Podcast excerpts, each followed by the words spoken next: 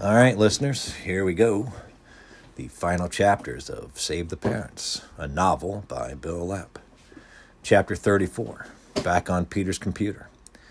Peter, Terry, Clarence, Wendell, and Rosie explained to Sherry, Stephen, and Candy what had happened. So, our story is the only one left to tweak? Sherry asked. Peter nodded. If you still want to fix it. I like it the way it is, Stephen announced, except for the food issue. We can put our story right with a grocery store and a bag of cash. Of course you like it, Sherry said, because you are a feral creature. The last thing you want is an authority figure in your life. Clarence snorted.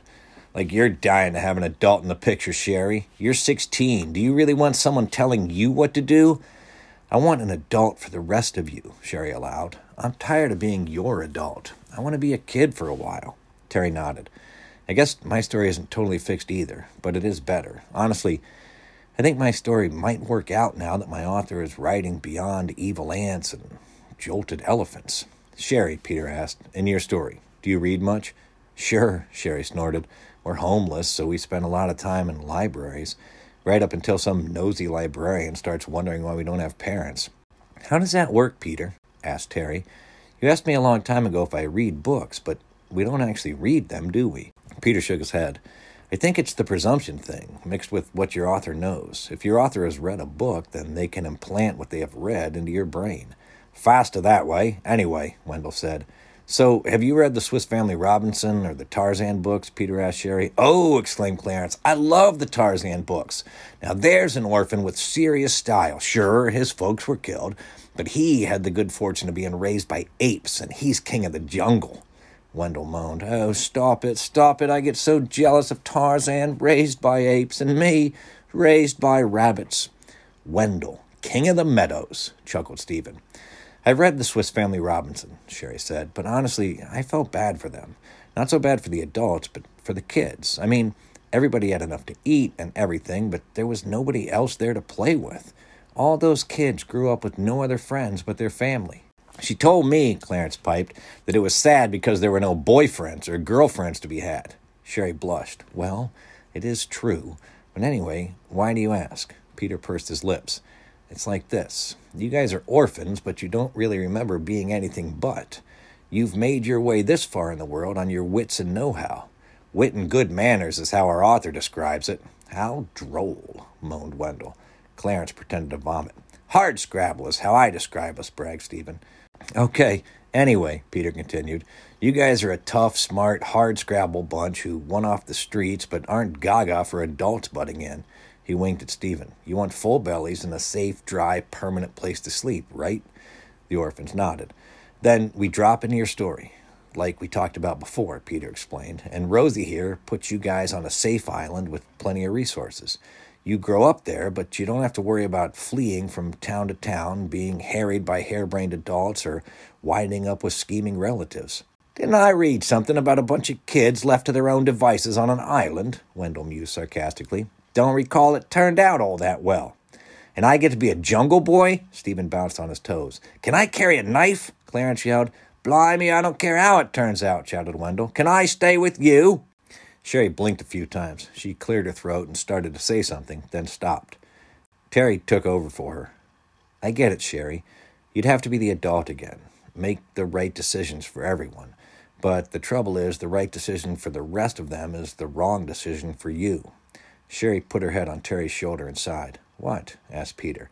Stephen, Clarence, and Wendell wandered off, discussing the idea of growing up on an island. Rosie and little Candy followed them. Peter, Terry explained, that's a great idea if you're eight. But didn't you hear Clarence say that Sherry felt sad for the Swiss Family Robinson kids? Peter looked confused. Peter? Terry decided to put it in simple terms.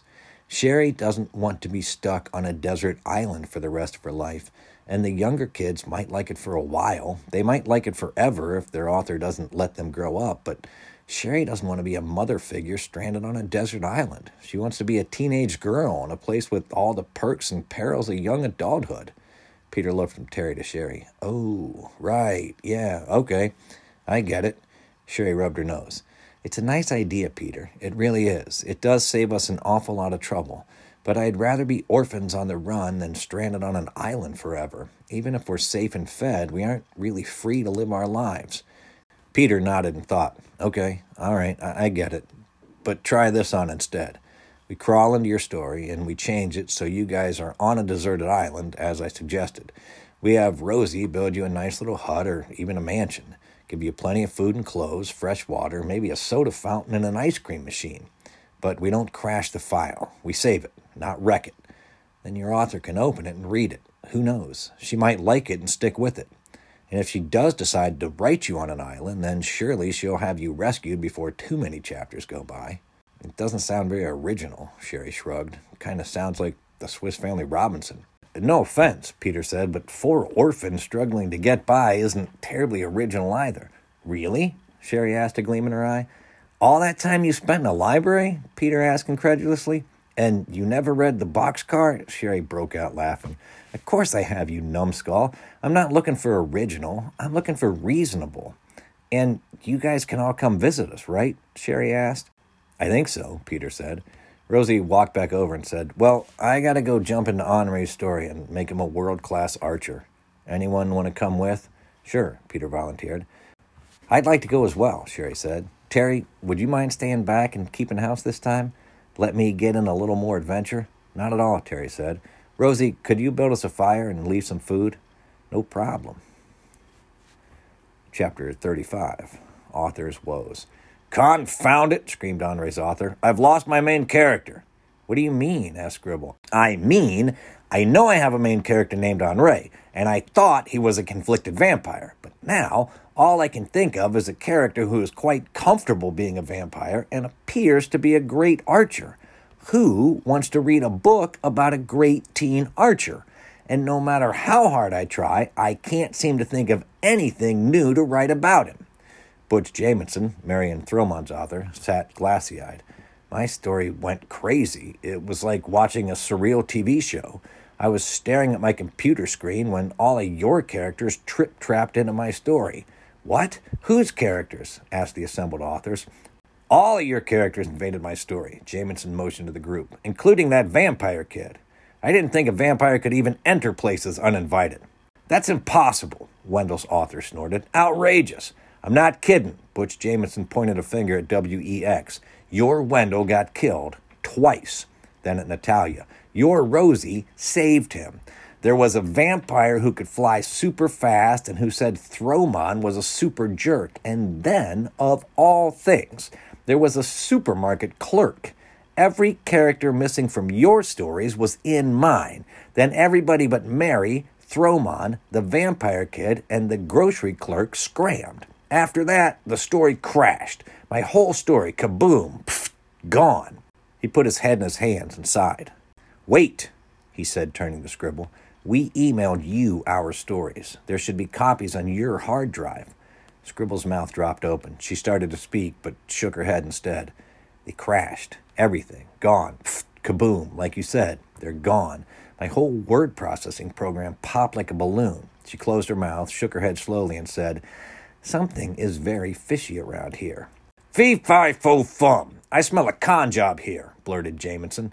I want my money back from this workshop. Natalia Blue and Gloom picked up her computer and chucked it into the trash can. It landed with a thump. I'm afraid, she said in a dreary voice, that young Miss Rosalita will have to find her way in the world without my help. What? asked Scribble. You're giving up? No, Natalia said. I'm not giving up.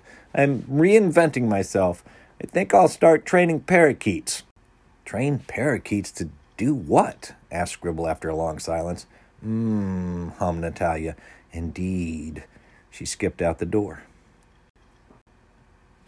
Save the Parents, a novel by Bill Lepp, chapter 36. Rosie's free, and the orphans crash their spaceship into one of Saturn's moons.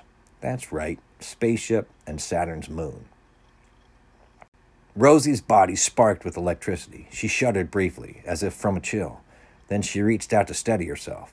A broad smile creased her face. Hey! She looked at her hands. She twisted her head to confirm it remained screwed on tight. Hey! Ha! I think I'm free. I think my author quit. Gave up thinking about me, like like permanently. She smiled more. Then she frowned. Whoa. Does this mean I'm gone? If you were gone, Peter assured her, you wouldn't be here. So what do I do now? Be. All on your own. How? I don't know. Never happened to me. Rosie reached out in front of herself.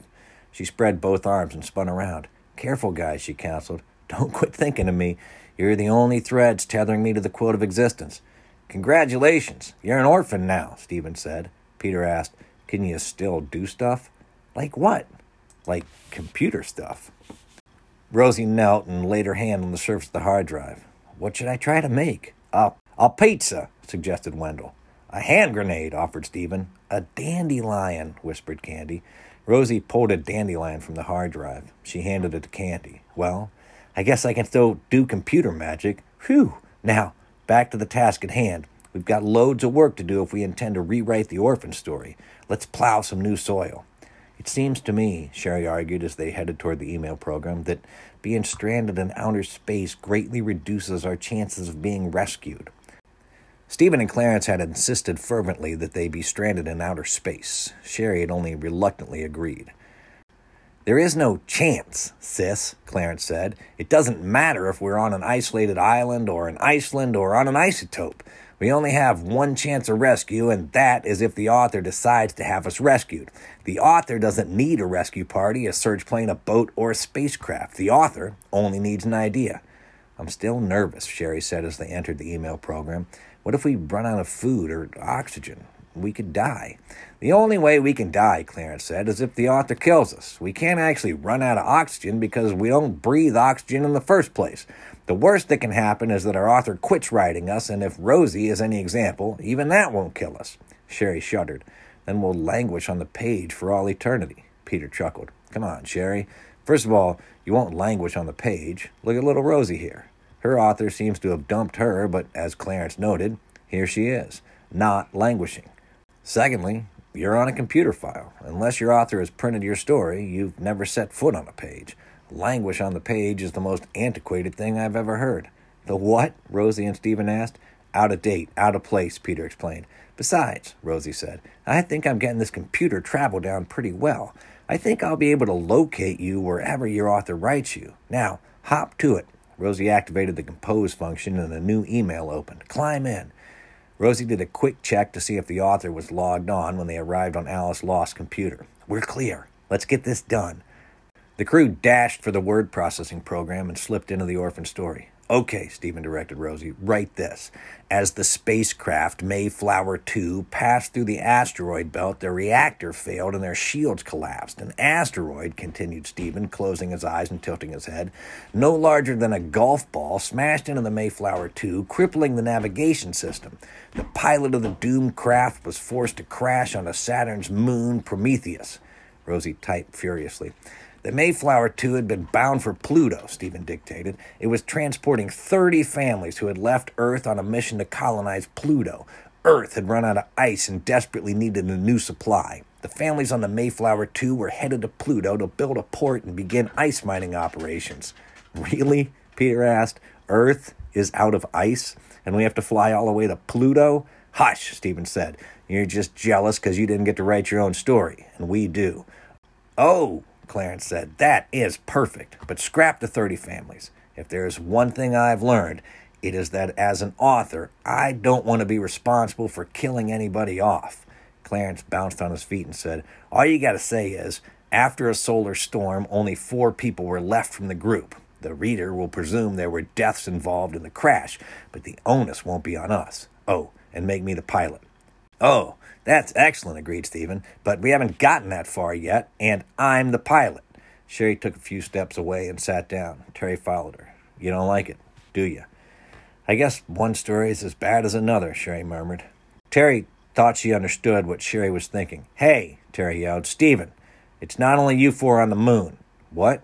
Terry looked at Sherry and then called, There's a handsome, witty, somewhat quirky, but very reliable 17 year old boy genius up there with you. Stephen looked at Clarence. Clarence nodded in assent. Couldn't hurt to have another boy genius, but I don't see why he has to be handsome. And, Terry added, there's a nice little old lady who doesn't mind washing clothes, cooking, doing dishes, or babysitting, and she minds her own business. If she's baking cookies, cautioned Clarence, be sure she isn't a demon. Why would they put a little old lady on a rocket ship going to mine Pluto? Stephen asked. You're messing with my credibility as an author. Terry laughed. She's a stowaway. The old lady stowed away. Why? Terry shrugged. Let the author figure that out. Whatever. Terry winked at Sherry. Sherry blushed. Well, it's not the worst story I've ever heard. To be honest, it isn't even the craziest story I've ever heard. Can I stay? asked Rosie. Peter shrugged his shoulders. I don't see why not. Worst that can happen is that the author writes you out. Do you really want to be stranded on one of Saturn's moons? It's better than being stranded nowhere, Rosie reasoned. Candy clasped Rosie's hand. We can be friends. Rosie smiled. I'd like that, Candy. I really would. And me, asked Wendell. Can I stay? I mean, my story's wrecked too. Yeah, said Stephen. Let Wendell stay. Oh, this'll be fun, agreed Clarence. Space adventure, here we come, announced Wendell. But I want a spacesuit instead of this kilt. Terry stood and wiped off her jeans. She looked at Peter and smiled. Well, I guess that seals it. The wrecking crew is down to two. Peter asked Rosie, Can you email us out of here? Rosie nodded. That's it? Terry asked. We leave them here? It's what we all want, Sherry said softly. We'll stay here and finish writing the story. Rosie will save it, and then we'll hope for the best. Come on, Rosie said. We might as well mail you two along. But nobody moved. They all looked at each other, tears welling in their eyes. Peter stepped forward and hugged Sherry. Then he picked up Candy and gave her a hug. You be good, little girl. You be good. Peter shook hands with the boys. Thanks, Peter, Wendell said. Yeah, thanks, said Clarence. You saved us from the most boring life ever. It's true, said Stephen. Terry hugged them all, and then Terry and Peter took one glance back. No rewrites, Terry said. No rewrites, and always right word to the last word, they agreed. Rosie said, Come on, I'll get you out of here. Rosie and Terry embraced one last time, both sniffling. I'm sure we'll see you again, Terry managed. Count on it, Rosie assured. They'll be fine with you around. Peter reassured Rosie. Thank you, Peter. You rescued me from the fate of rabid dolphins. I'll never forget that. Now, let me show you how to email yourselves. Wait, where are you two guys off to anyway? Terry said. Remember when my author thought me and I disappeared for a while? Yeah, said Rosie. Well, as I said then, she was rethinking my story. She was debating the idea of Jane being my mom. I'm headed back to my author's computer to see if she has started rewriting. And if she has? Rosie asked. Terry shrugged. I might stay, see how it turns out. Neat, Rosie said. Good luck. I'd say no rewrites, but that seems to be what you're looking for. Terry winked. I gotta give my author a chance, I guess. Rosie quickly showed them how to move through the email process. When she was sure they had it down, she said, Okay, you two, get in the email. Goodbye, Rosie. Goodbye, Peter. Goodbye, Terry. Save the Parents, a novel by Bill Lepp. Chapter 37 Last Word, or Back to Terry's Story. You sure you know what you're doing? Terry asked Peter. Nope. So you might end up emailing us to Spain, or Antarctica, or the International Space Station. It's true, Terry. We could end up anywhere. So let's give it a go, Terry smiled. Peter followed Rosie's instructions, and soon Peter and Terry were in Terry's author's computer. Terry took Peter's hand and said, Come on, let's get this over with. They walked in silence to the word processing program and climbed through the files.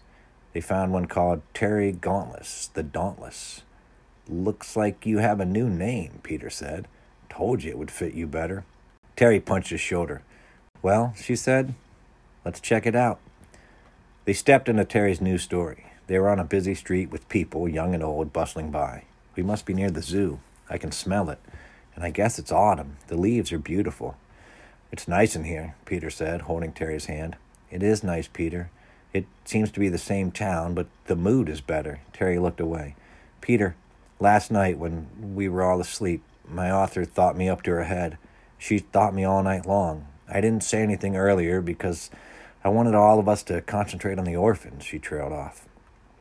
And, and she's doing it, for sure. My author is rewriting my story. Jane is my mom. I'm still sort of sad and sort of lonely in the story, but I'm, well, dauntless. Is Jane coming back?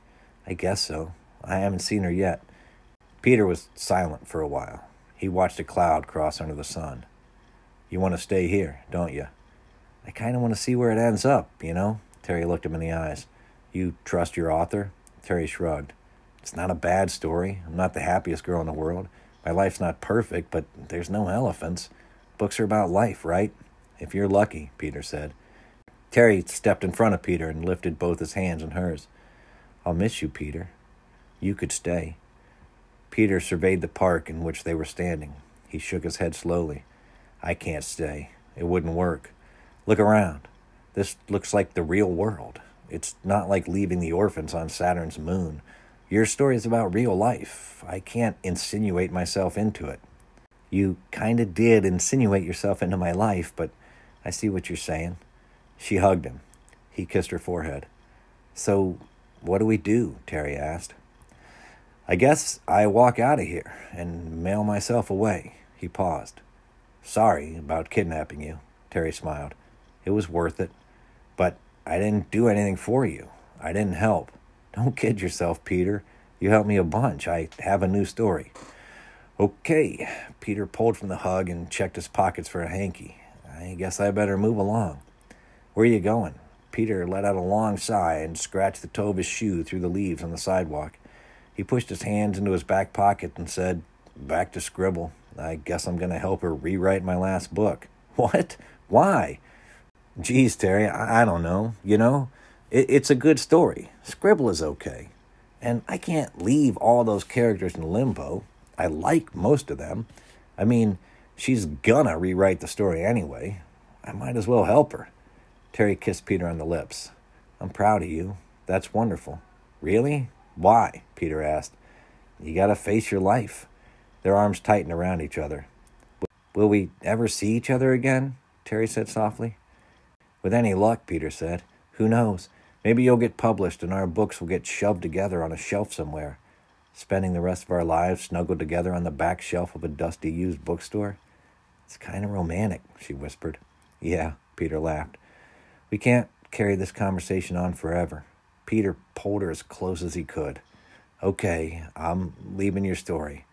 For now, I'll go leftward. You go inward. They kissed for a bit, then broke apart and backed away from each other. Terry waved. Peter fell off the edge of the story. Last word. This has been Save the Parents by Bill Lepp.